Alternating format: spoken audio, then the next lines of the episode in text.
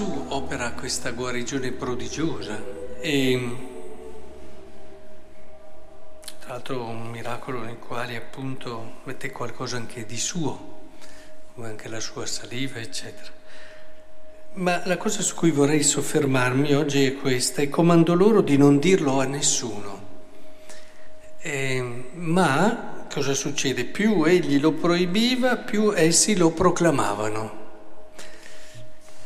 Questa non è una logica commerciale, cioè di interesse. Eh, dico così perché un mio caro amico che vende sistemi musicali, anche molto costosi, mi raccontava che di solito con il cliente succede così. Lui guarda, tu gli fai vedere tutte le caratteristiche, questo funziona bene, questo è speciale, questo è poi nel momento in cui tu spingi per acquistarlo vedi perplesso. Poi se tu che sei il venditore cominci a dire no, niente, dai, questo non va bene per lei perché è il momento in cui il cliente si decide e lo compra. E cioè proprio nel momento in cui tu non spingi, anzi dici il contrario, lui agisce in modo, a mo' di reazione. E questo succede spesso, mi diceva lui. Ecco, qui non è che Gesù dica di non parlarne così ha l'effetto contrario, cioè il fatto di parlare ancora di più e pieni di stupore, eccetera. Qui c'è dietro un messaggio chiaro, preciso, che è quello... C'è un segreto messianico, certo, e sapete che nel Vangelo di Marco questo è un tema centrale, cioè Gesù non vuole essere visto in modo diverso da ciò che è. Cioè c'è una verità da difendere, perché la gente rischiava poi dopo di vederlo in modo diverso da quello che lui era, anche vabbè, chi lo vedeva come un mago, uno stregone, con poteri particolari, i più religiosi lo vedevano come il Messia che doveva venire, ma sempre legato a potenza, a miracoli, a cose che richiamavano trionfo, mentre invece sappiamo che nel, mistero, nel Vangelo di Marco si rivelerà la vera identità nella dichiarazione del centurione, costui è figlio di Dio nel momento in cui lui muore in croce. cioè, tutto il tema di Marco è così, cioè Gesù non voleva che si pensasse ad un Messia diverso da quello che era lui, è lì il Messia, colui che muore in croce e dà la vita, non il personaggio potente, il personaggio con superpoteri, il personaggio trionfante secondo il mondo. E, e, questo è tutto un tema che è fondamentale, questa richiesta di silenzio è proprio legata a non arrivare ad avere delle idee diverse da quello che lui è, cioè lui è figlio di Dio venuto per dare la vita. E credo che questo tema lui difendeva quello che era, perché non voleva idee sbagliate, ci può aiutare anche a capire un po' la dinamica del peccato che abbiamo visto nella prima lettura. In fondo il serpente, sapete che il diavolo, il nome stesso del diavolo, di Satana, è proprio il menzognero, riempie la nostra testa di menzogne ci dice cose che non sono e di solito la menzogna dice esattamente il contrario di quello che è. O comunque ti depista, abbiamo visto, no? Già nel suo stile.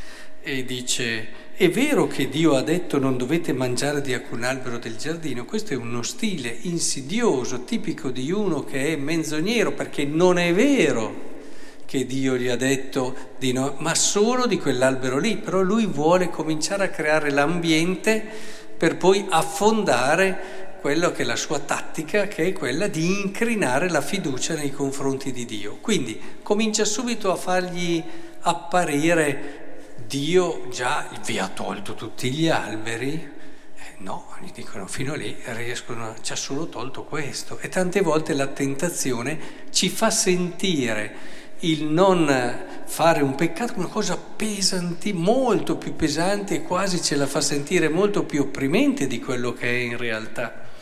E poi continua, eh, non morirete e non morirete affatto, anzi Dio sa che il giorno in cui voi ne mangiaste si aprirebbero i vostri occhi e sareste come Dio. due menzogne. Si aprirebbero i vostri occhi e sareste come Dio, conoscendo il bene e il male. Cioè, l'uomo è una creatura, non dimentichiamocelo mai. La sua verità deriva dal riconoscere e dall'accettare quello che è una creatura. L'uomo non è Dio e non sarà mai Dio. Nel momento in cui si insinua questo pensiero e tante volte in questa voglia no, di autonomia, di indipendenza da Dio, questo ribellarsi a Dio, eh, ricordate tutto il percorso di Nietzsche, ma non solo questo che è diventato no, il superuomo così famoso, ma tante altre cose no, che portano ad uccidere Dio nella vita di tutti i giorni, poi alla fine quest'uomo che pensa di poter fare da solo, di ribellarsi e di decidere lui che cosa è bene e che cosa è male, di decidere lui in riferimento a quello che sente pensando che in fondo lui ha la possibilità di fare tutto quello che vuole e esattamente anche il contrario di tutto. Ecco, l'uomo non deve mai dimenticare che la sua bellezza, la sua grandezza sono legate a riconoscere ciò che è, una creatura. È come il tralcio attaccato alla vite, dice Giovanni XV il tralcio, se volesse dire no, io sono autonomo, io non voglio dipendere dalla vita, io voglio, beh, staccalo, poi mi dici come va a finire. Si secca la svelta. L'uomo che pensa di fare senza Dio, che addirittura pensa di essere lui stesso Dio, si stacca e va a finire secco alla svelta, con tutto quello che si vede come frutto del peccato anche al giorno d'oggi. Con questo non voglio dire che nell'uomo non ci siano delle risorse, delle possibilità infinite. Certo, ce le ha messe Dio. L'uomo è qualcosa di straordinario nella creazione. È stato fatto, lo abbiamo letto poco giorni fa, ad immagine e somiglianza di Dio. Non c'è nessun'altra realtà, creatura che possa vantare quello che può vantare l'uomo ma attaccato alla vite, vive tutta questa sua grandezza. Se si stacca dalla vite, tutto quello che ha di straordinario rischia di diventare, in tanti casi lo ha fatto, straordinariamente devastante. Straordinariamente devastante. A volte si sente dire che gli animali sono meglio degli uomini, a volte, ma sono due piani diversi, sono due cose che non si possono accostare. Però certo l'uomo, con la possibilità che ha di scelta, di autodeterminazione, di, autocons- di consapevolezza di sé, di libertà come possibilità, certamente se può fare molto più bene, può fare quello che gli animali non potranno mai fare, amare in un modo libero e consapevole, anche se a volte l'istinto degli animali viene confuso con l'amore, però può anche fare tanto, tanto male, perché è la doppia possibilità della libertà. È chiaro che se non ci fosse quella non faremmo più male, però non, non saremmo neanche più liberi. E Dio ha voluto l'uomo con questo dono grande. E quindi è evidente che a volte ci chiedono ma come Dio può permettere? Ma si torna qui, si torna al peccato, non è che Dio può permettere, Dio ha fatto una scelta, l'uomo è così. E allora torniamo, torniamo a questa grandezza dell'uomo. L'uomo è la creatura più grande che ci sia, ma è la creatura più grande che ci sia quando rimane attaccata alla vita.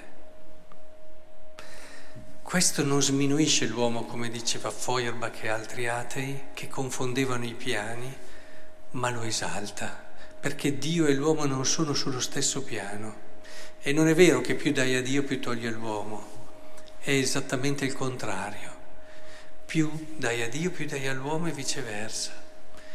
Quindi chiediamo davvero la grazia di poter riconoscere il nostro essere creature riconoscere quello che siamo in verità, qualcosa di grande, vero, ma nella misura in cui riconosciamo l'essere voluti e amati da Dio che ci ha dato tanti doni e riconosciamo i nostri doni, non quelli che degli altri. Il peccato a volte ci fa desiderare i doni degli altri, sono i tuoi più importanti, ti sembrano pochi?